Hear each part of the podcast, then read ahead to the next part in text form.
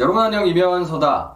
저는 젊은 꼰대인 것 같아요. 그래서 이제 나이도 서른이 넘었으니까 꼰대라는 말을 쓸 수 있을 정도의 어떤 연식이 나오기는 하는데 젊은 꼰대라서 그런지 어르신들이 주로 하는 말씀에는 대부분은 이유가 있다라고 생각을 하기는 합니다. 아, 뒤돌아보면은 일리가 있는 경우가 많기도 한데 또 때로는 말도 안 되는 소리를 하시는 꼰대분들도 계시죠.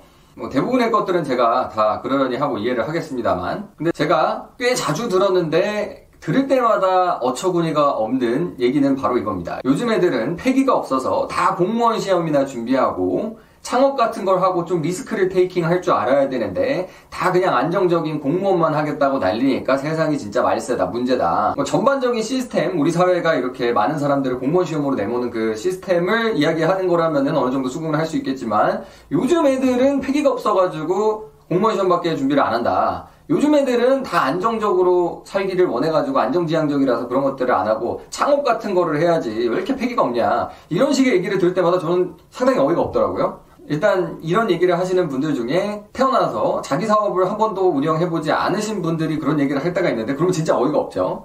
근데 그런 것들 다 치워놓고 생각을 해보더라도 공무원 시험 합격률이 막 3%, 2%, 직렬 따라 1% 이렇거든요.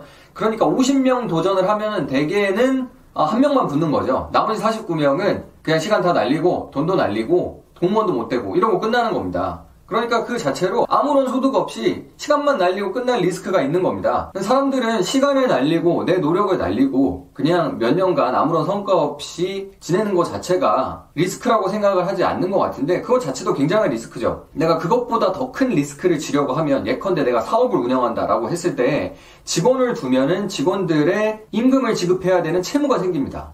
아니면 내가 돈을 꿔가지고 사업을 하면 돈을 갚아야 될 채무가 생기는 거고요. 내가 월급을 못 주면 우리나라는 특이하게 급여를 지급하지 않았다는 죄로 형사처벌을 하죠. 그래서 벌금도 맞을 수 있고 죄질이 안 좋으면은 뭐 징역이나 집행유예도 갈 수 있습니다. 흔한 케이스는 아니지만. 그리고 내가 직접 꿔온 돈을 갚지 않으면 신용불량자가 되죠. 그래서 정상적인 금융생활이나 여러 가지 거래가 불가능해질 수도 있습니다. 그리고 신용 불량이면은 뭔가 안정적인 가정을 이뤄가지고 정상적인 삶을 하는데도 큰 지장을 받게 되죠. 당연히 그런 리스크가 더 큰데 반드시 그런 리스크를 모두가 다 지면서 살 필요는 없잖아요. 그 리스크는 인생 자체를 완전히 망쳐버릴 수도 있고 왜 예전에 사업 실패해가지고 자살을 하거나 꾼 돈을 못 갚아가지고 채무에 생활고에 시달리다가 자살을 하거나 이런 사람들 얼마나 고통이 컸으면은 그런 극단적인 선택을 할까 싶은데 모두가 그 정도의 리스크를 taking할 필요는 없습니다. 제가 직접 사업을 하고 기업체를 운영하고 있는 입장에서 생각을 해보면 모든 사람이 다 그런 삶을 살 필요는 없어요. 아무리 내가 패기가 있고 risk taking 할 준비가 있다고 해도 그 리스크의 프로파일을 자기에 맞춰가지고 잘 가져가는 게 중요하지 무조건 내가 인생은 한 방이야 이러면서 다 사업하고 내, 가 채무 다 부담하면서 살 필요가 없다고요. 그렇게 살 필요가 없어요. 그렇다고 하면 공무원 시험에 도전하고 내 시간을 거는 것 우리가 사람마다 다 태어난 여건이나 환경은 다르지만 한 가지 공통점이 있다면 알몸으로 태어나서 죽을 때 그냥 순서는 없지만 가야 될 때가 되면 가야 되는 거 아닙니까? 그러면 그 사이에 나한테 허용된 그 시간 내에서 아무런 소득 없이 그냥 시험을 준비하면서 보내는 시간 그거 자체가 굉장히 큰 리스크고 이미 공무원 시험에 준비를 하시는 분들은 본인이 깨닫건 깨닫지 못하건 그 리스크를 인지하건 아니건 그런 큰 리스크에 기본적으로 노출이 되어 있단 말이죠. 물론 이런 공무원 시험에 제대로 할 준비도 없이 각오도 없이 그냥 무작정 남들이 다 하니까 혹은 그냥 도피성으로 도전하는 거 그거에 대해서는 문제가 있다고 생각합니다. 저도 젊은 꼰대로서 그런 것들 말리고 싶고 본인이 왜 공무원 시험을 준비를 하고 그리고 내가 그러한 선택으로부터 궁극적으로 만족할 수 있을 것인지를 자문할 필요가 있는 거죠.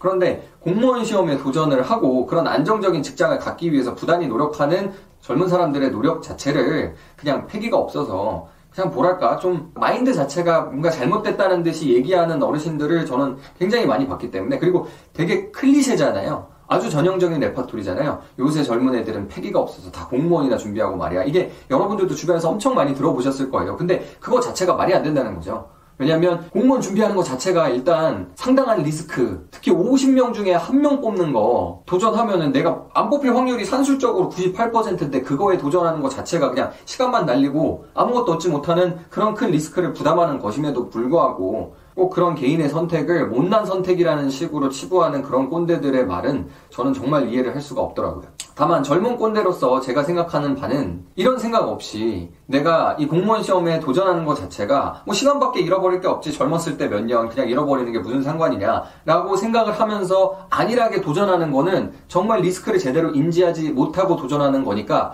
다시 한번 깊게 생각을 해보라고 꼭 이야기를 해주고 싶습니다. 공무원 시험에 준비하는 것, 공무원 시험 준비가 아니더라도 그게 공인중개사가 됐건, 감정평가사가 됐건, 세무사, 회계사, 변호사가 됐건, 그것을 준비하고 선택하는 거에는 모두 다 어떠한 리스크가 따르게 됩니다. 그러면 그 리스크를 내가 제대로 평가를 하고서 도전을 하는지, 그게 꼭 내가 잃을 건 시간밖에 없어. 이렇게 가볍게 생각을 할 게 아니라, 그 시간 동안 내가 다른 걸 무엇을 배울 수 있고, 어떠한 일을 할 수 있는지, 하물며 공부를 하지 않더라도 내가 어디 여행 가가지고 좋은 시간을 보내거나 우리 가족들과 더 같이 있는 시간을 보내는데 쓸 수 있는 건 아닌지를 잘 비교를 해봐야 되는데 그냥 요새 다 한 번씩 해보니까 리스크 평가 제대로 없이 도전을 하시는 건 잘못된 생각이라고 이야기를 드리고 싶습니다. 그래서 이런 꼰대들의 말이 모두 다 무조건 잘못됐다 쓸모없다라고 생각하지는 않지만 절대 그렇지는 않지만 꼭 자기가 안 해본 거에 대해서 교조적으로 이야기를 하는 사람들이 있습니다. 내가 안 해봤는데 내가 체험해보지 않았는데 이래야 된다.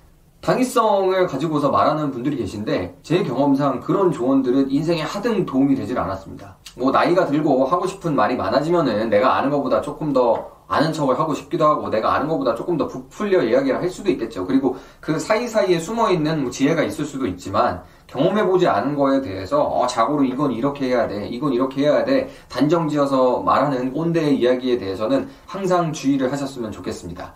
그런 측면에서 제가 공무원 시험에 무조건 도전하시라 이런 얘기를 절대 하는 것도 아니고 공무원 시험을 하는 게 좋다 나쁘다 이런 얘기도 하는 게 아닌데 일단 리스크를 잘 평가해가지고 도전을 하고 내가 잘 고민을 해서 결정을 하는 거면은 그거에 뒤이어서 합격이든 불합격이든 제대로 된 플랜을 착착착 맞춰서 세워갈 수 있기 때문에 오히려 좀 나은 것 같고요. 그게 아니라 공무원 시험을 risk taking을 안 하는 거고 공무원 시험 준비하는 건 패기가 없는 젊은이답지 못한 행동이니까 무조건 다른 걸 하는 게 좋다? 아, 다른 거 좋은 거 자기가 찾을 수 있고 할 수 있는 역량이 있으면 그거 찾으면 되겠지만 그게 쉬운 것도 아니고 그런 대안을 던져줄 수 있는 것도 아닌데 막무가내로 그걸 비난하는 쪽으로 잘난 척하면서 이야기하는 꼰대들의 말에는 절대 흔들리실 필요가 없습니다. 자기가 원하는 라이프 스타일이 뭔지 그리고 거기에 맞춰서 내가 지금 선택하는 선택지의 리스크는 뭔지 잘 한번 생각하시고 꼰대들의 말은 걸러서 들으셨으면 좋겠습니다. 뿅!